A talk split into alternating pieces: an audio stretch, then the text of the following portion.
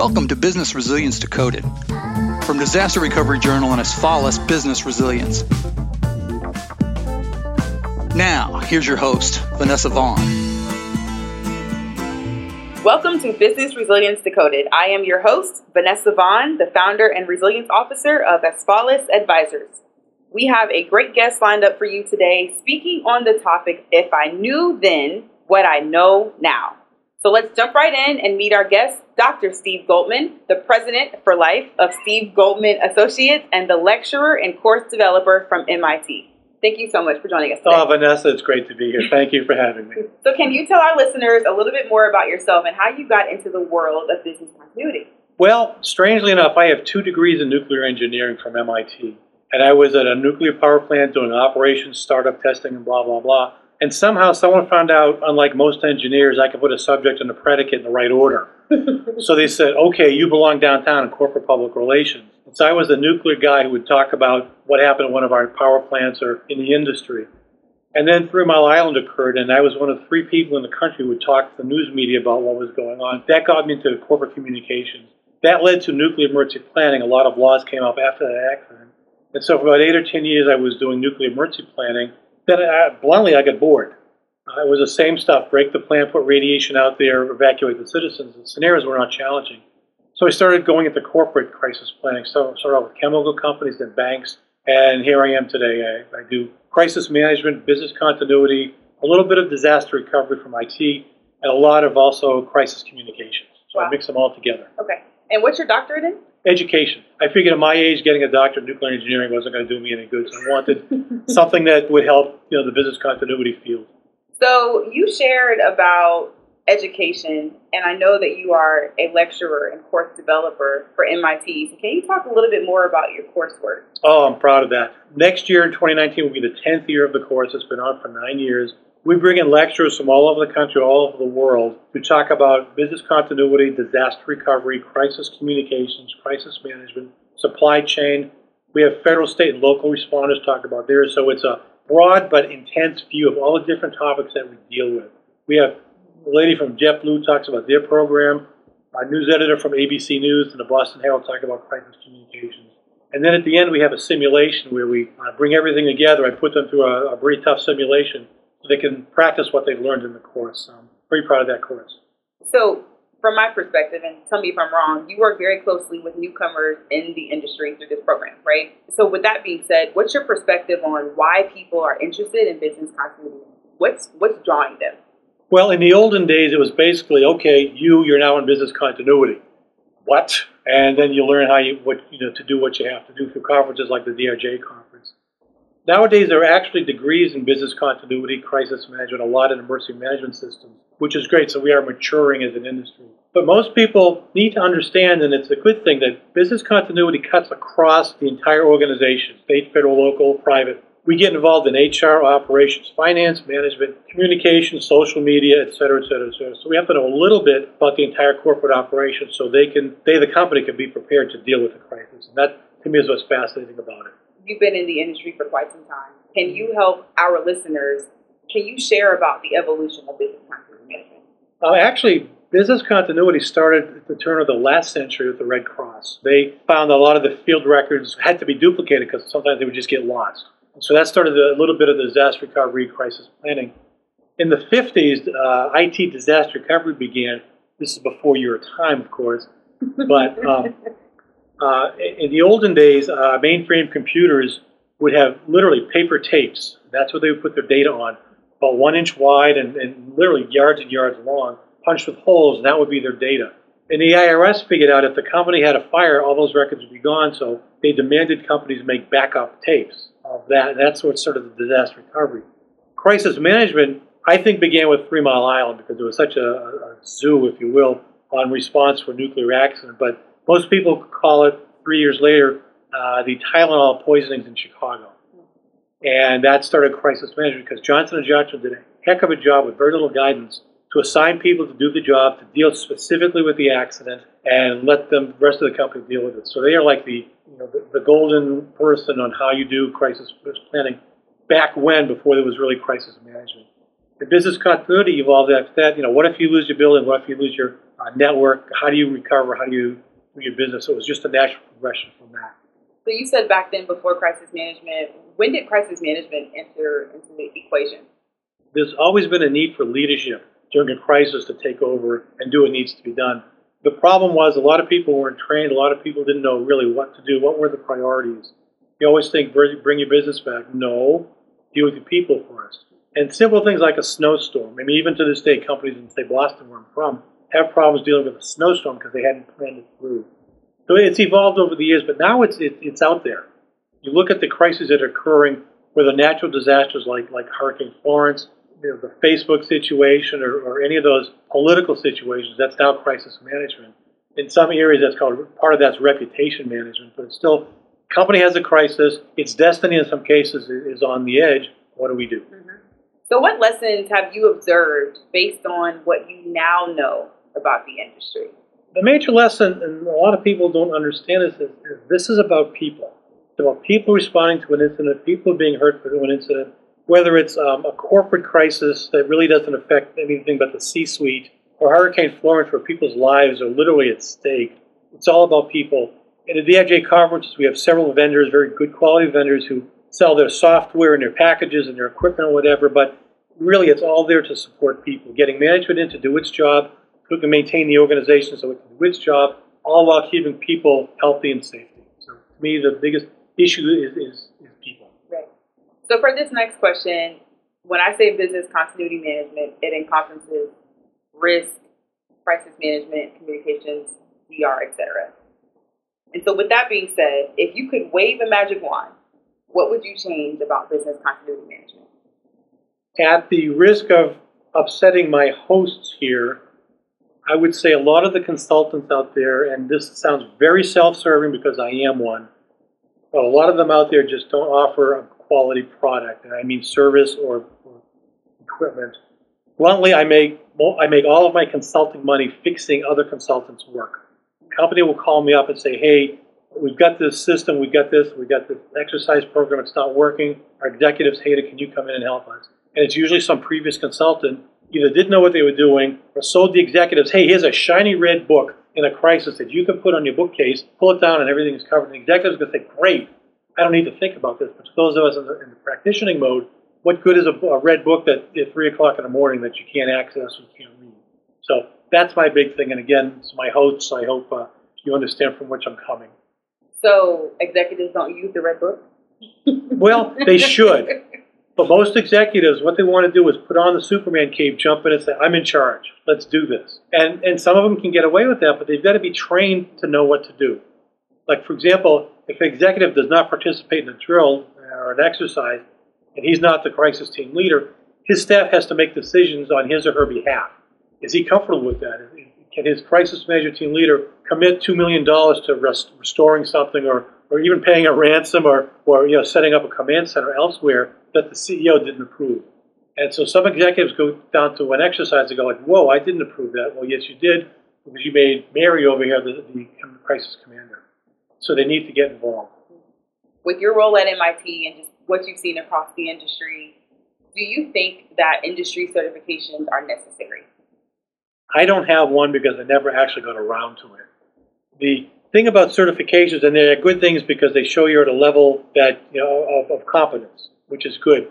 Within an organization, nobody knows what a BCI or a CBCP means. We in the industry know what that means. And so if you're looking for a job at another company, the hiring BCP manager would know what that certification means.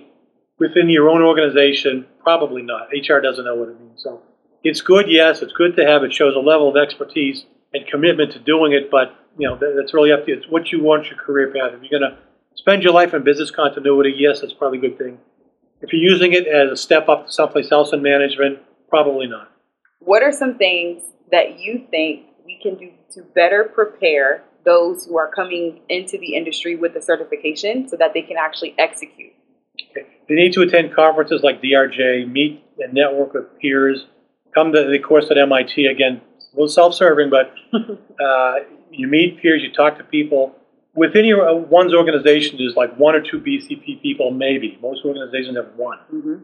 And so the only way you can pollinate and understand what's going on is come to a conference like DRJ, or MIT people. We share the same problems.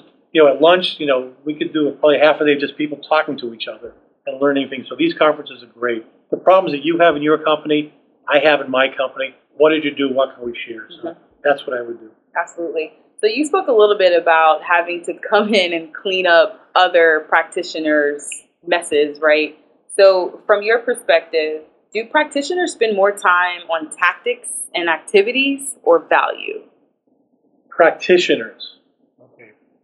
I think they should spend time on both. I mean, they need to, need to provide value to the organization, but they also need to provide the tactics. It depends what you hire them for, consultants. What are you, you, you hiring me to do an exercise or write a plan or just keep your executives away from a command center during a crisis? Which I have done. I've been hired to do that at one time. Uh, they need to get in and just pull up the shirt sleeves, as they say, and just do what needs to be done. Do you believe the industry is prepared to train and develop millennials in business continuity? Ah, millennials, yes. Um, funny you should ask.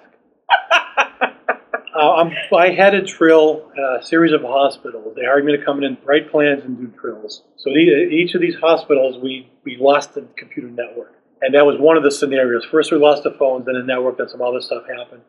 If you go into a hospital, the minute you're brought in, you're hooked up to a computer system. It's almost like you're a robot. They plug you in, and around you, there's all these scopes and screens and that work at some system. The scenario was the system dies. Forget the details why, just for the moment, the system's dead. The older, my generation type people said, okay, go to the forms, get out the forms, get out a pen, and let's start doing it the old way we did it. And the older generation did that. The millennials had no idea what a form was. They couldn't fill out the form. Look, take the blood pressure, 120 over 80. Well, where does that go? write it over there in a pen. A pen? I, I would. I, I don't pen. I don't have a pen. I, I put everything on my, my laptop or my iPhone.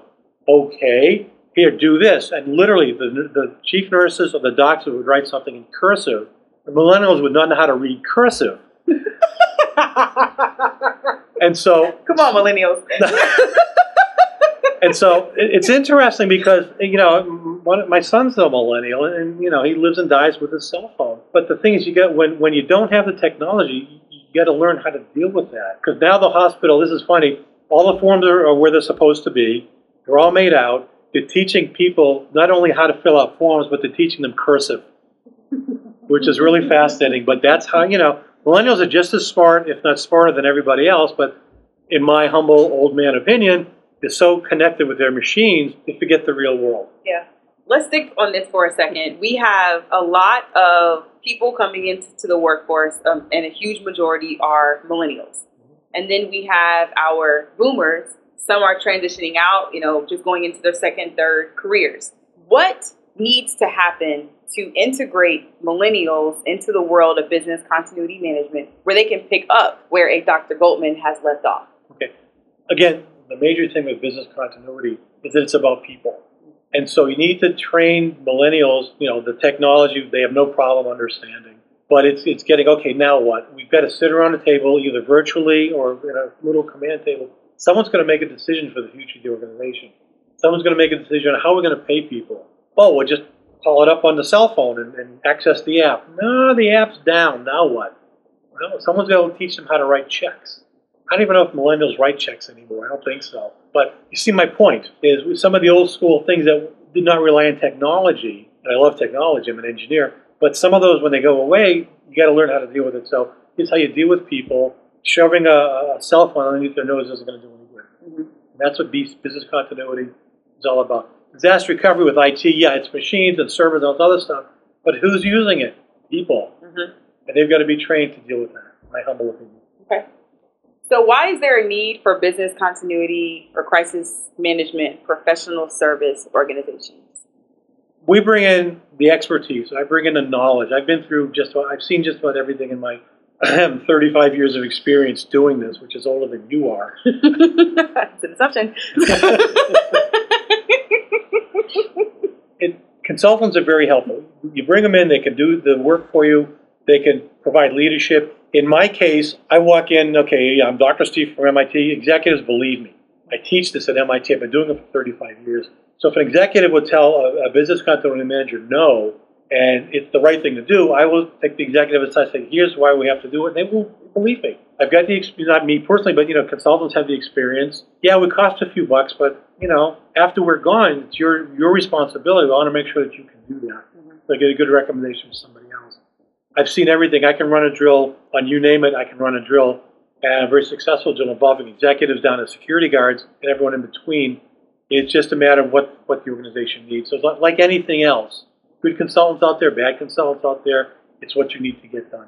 Gotcha. So I've done a little bit of uh, stalking. Ah, Do you have any articles or things that are out there that people can read to learn more about you? Yeah, if you go to drj.com, I've got several articles on um, on the website. I wrote one about Confucius and crisis planning. The most recent one I have is the top 10 things uh, I wish I knew when I entered business continuity. Melinda Citro from Uline Corporation and I did that could do another one on crisis phrases that you could use in, in presentations. 20 years ago, I mean, we had all the vendors have changed. Different topics, different different vendors. There's three leftovers: me, Regina, and Barney from the old school. We're, we're individual consultants, but we're the only ones from 20 years ago. Everything else has changed. It's changed from it used to be plans, automated plans, and then automated scenarios, and now it's notification systems. Now it's putting plans and procedures on iPhones. So the technology you see has been changing. The concepts haven't. Get people together to do their job. That's what we're all about. Mm-hmm. But all the technology around it has changed. So that that one of the neat things about the industry. When I first started, we had a fax machine that had 10 phone lines plugged into it, 10 individual phone lines. So we could fax to 10 individual news organizations or 10 individual organizations. And we were like, my God, this is wonderful. and when I was at MIT, we did not have uh, the computing power that your cell phone has. Mm-hmm. Mm-hmm. That's the way to. So you take advantage of the technology and use it, but again, not forgetting it's about people. Yep. People helping people. Absolutely. So let me ask you this, because I couldn't find you on this platform outside of LinkedIn. Do you have any social media? Okay, I have a LinkedIn page which severely needs updating. I have a, a website, stevegoldmanassociates.com, which severely needs updating. However, on the stevegoldmanassociates.com, I do have a page of IT jokes. So if you want to make fun of IT people, I've got about half a dozen jokes you can use. so we'll, we'll, we'll direct them to the MIT website and all of your coursework. Yeah. And that is shortprograms.mit.edu slash CM. Fantastic. Well, there you have it. Thanks for tuning in to Business Resilience Decoded with the Disaster Recovery Journal and Asfalis Advisors. Look out for future episodes. Business Resilience Decoded is produced and edited by John Seals. For more information, visit drj.com slash decoded and asfalisadvisors.com slash decoded. Write to us on Twitter at drdecoded.